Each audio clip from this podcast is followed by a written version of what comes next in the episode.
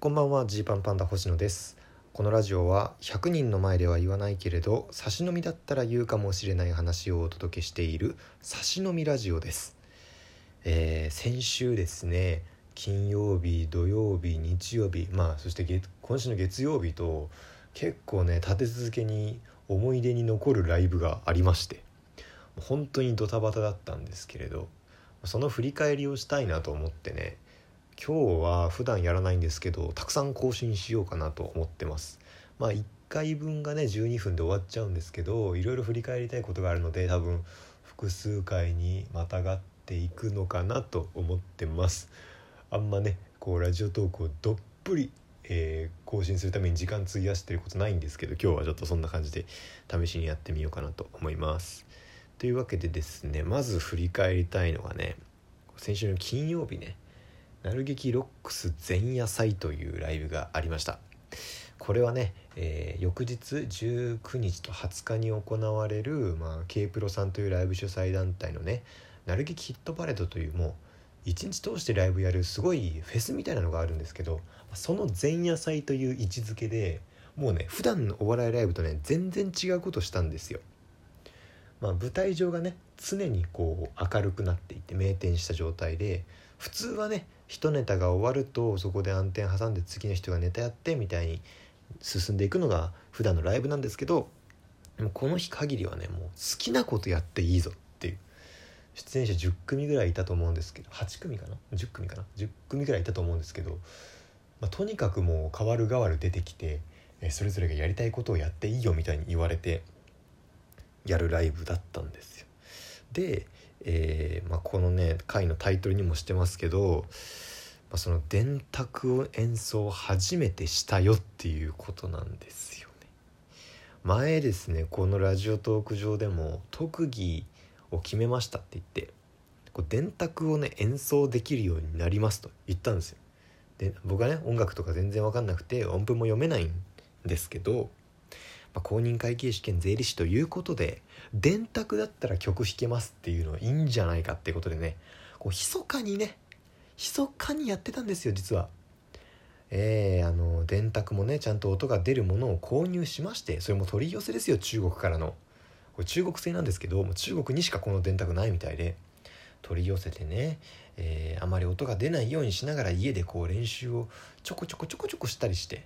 でも人には見せられないと思ってね、培ってきていたんですよ。いつかどっかでやろうと思ってたんですけど、なる劇ロックス前夜祭の話が来た時に、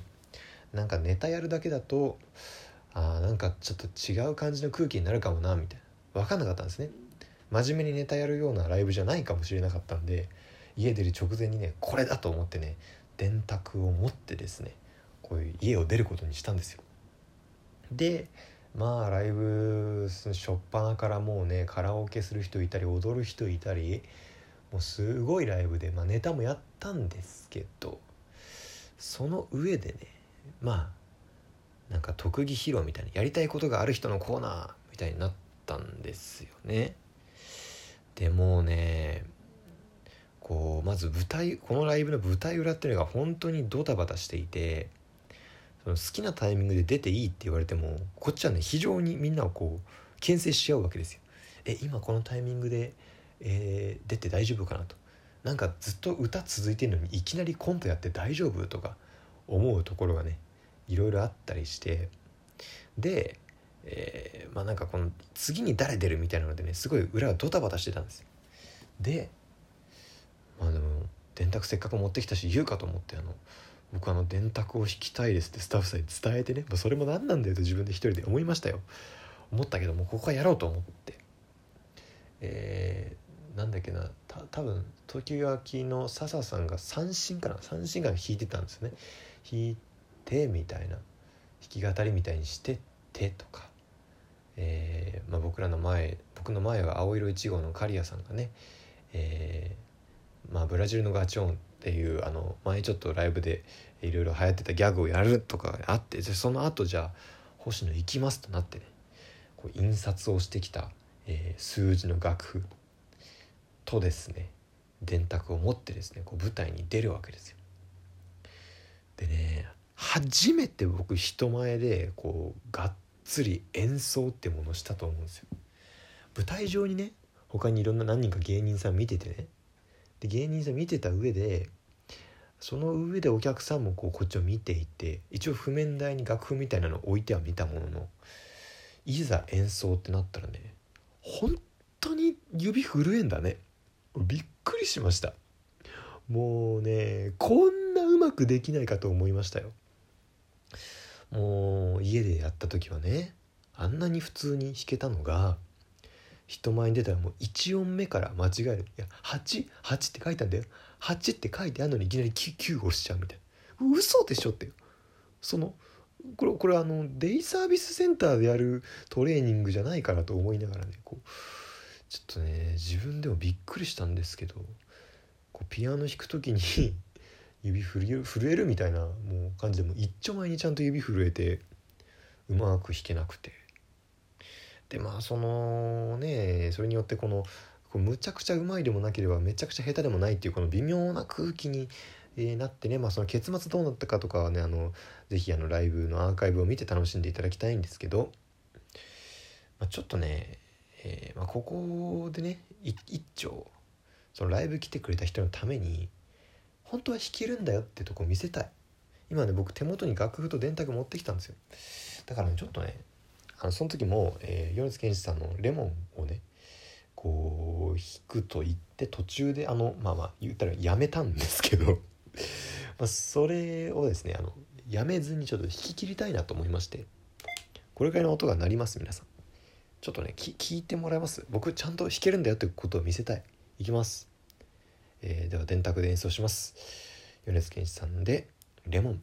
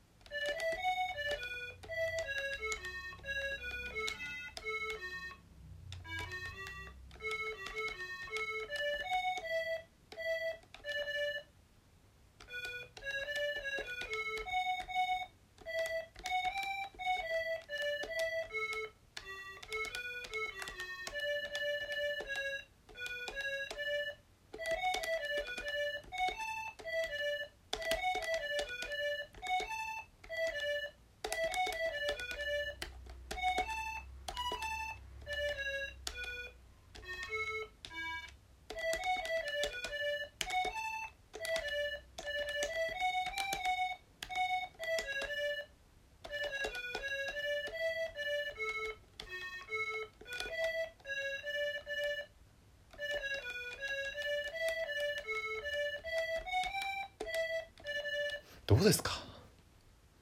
ちょっと間違えたけど、結局ちょっと間違えたし、電卓をですね、ちゃんとした床に置いてなかったんで、ちょっとグリップの音がなんかガツガツ入ったりしたんですけど、これくらいは弾けるんです。これの最初でもう本番の時もここでいきなり間違えましたからね、